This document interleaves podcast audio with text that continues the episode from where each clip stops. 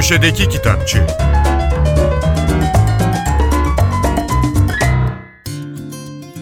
Merhaba, ben Adnan Bostancıoğlu. Cem Akaş'ın öykülerini bir araya getiren Son Kişot can yayınlarından çıktı. Cem Akaş 1968'de Almanya'nın Mannheim kentinde doğdu. İlkokula başlayınca ailesiyle birlikte Türkiye'ye geldi. Robert Kolej'in ardından Boğaziçi Üniversitesi'nde kimya mühendisliği okudu. New York Columbia Üniversitesi'nde siyaset bilimi master yaptı, doktorasını Boğaziçi'nde tamamladı. Cem Akaş'ın ilk öyküsü Gerçeğin Öte Yanında Gergedan dergisinde 1987 yılında yayınlandı. 1993-94 yılında TRT 2'de Okudukça programını hazırlayıp sunan Akaş, 1992-2004 yılları arasında Yapı Kredi yayınlarında önce editörlük, sonra yayın yönetmenliği ve de yayın danışmanlığı yaptı. Sabancı Üniversitesi'nde yaratıcı yazarlık dersleri verdi, serbest editörlük ve çevirmenlik yaptı.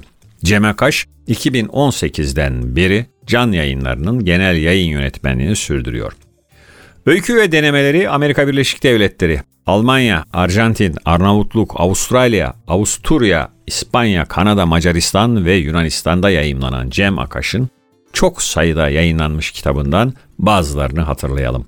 Noktanın Kesişimleri Antolojisi, Suç ve Ceza, Gizli Hava Müzesi, Olgunluk Çağı Üçlemesi, Gitmeyecekler için Urbino, 19, Tekerleksiz Bisikletler, Sincaplı Gece ve Zamanın En Kısa Hali.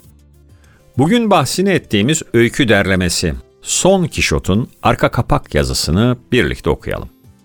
Birbirine benzemez öykülerden oluşuyor Son Kişot. Anlayışla yaklaşılan diktatörler, iki kadının sert intikamı, gelişimini okurların belirlediği bir bar macerası, bir ucuz roman başlangıcı, yürek söken unutuşlar, Henry James'in bir romanından alınıp yeniden yazılmış bir kesit, romanların içine girip gereksiz karakterleri öldüren redaktörler var bu derlemede.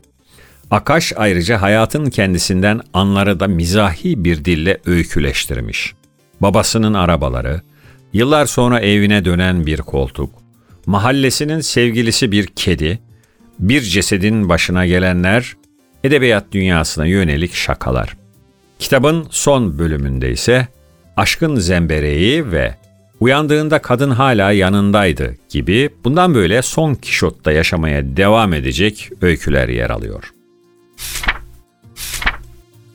İsveçli yazar John Ajvide Lindqvist'in uluslararası çok satanı Gir Kanama deli dolu yayınlarından çıktı. Romanı dilimize Yonca Mete Soy çevirmiş.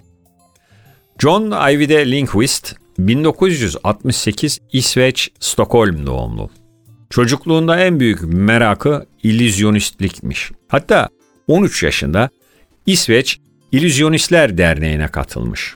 19 yaşında stand-up gösterileri yapmaya başlayan Lindquist bu işi 12 yıl boyunca sürdürüyor. 2004 yılında ilk romanı bizim de bugün bahsini ettiğimiz Gir Kanıma yayınlanınca bir anda büyük şöhrete kavuşuyor. Peşi sıra yazarlık kariyerini ardı ardına roman ve öykü kitaplarıyla devam ediyor.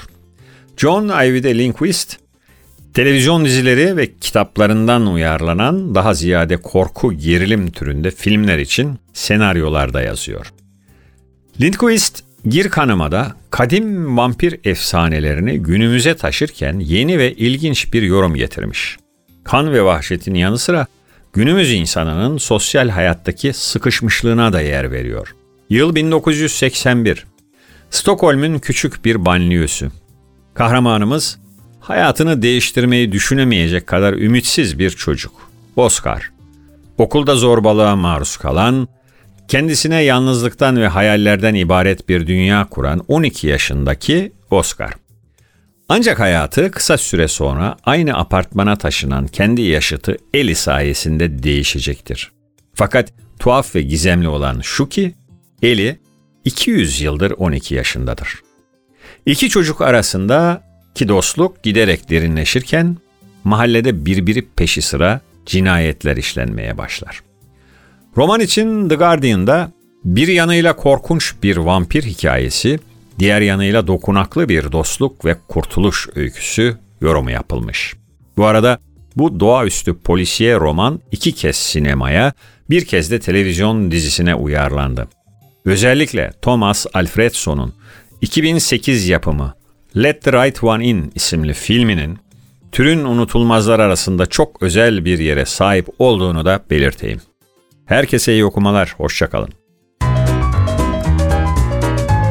Köşedeki Kitapçı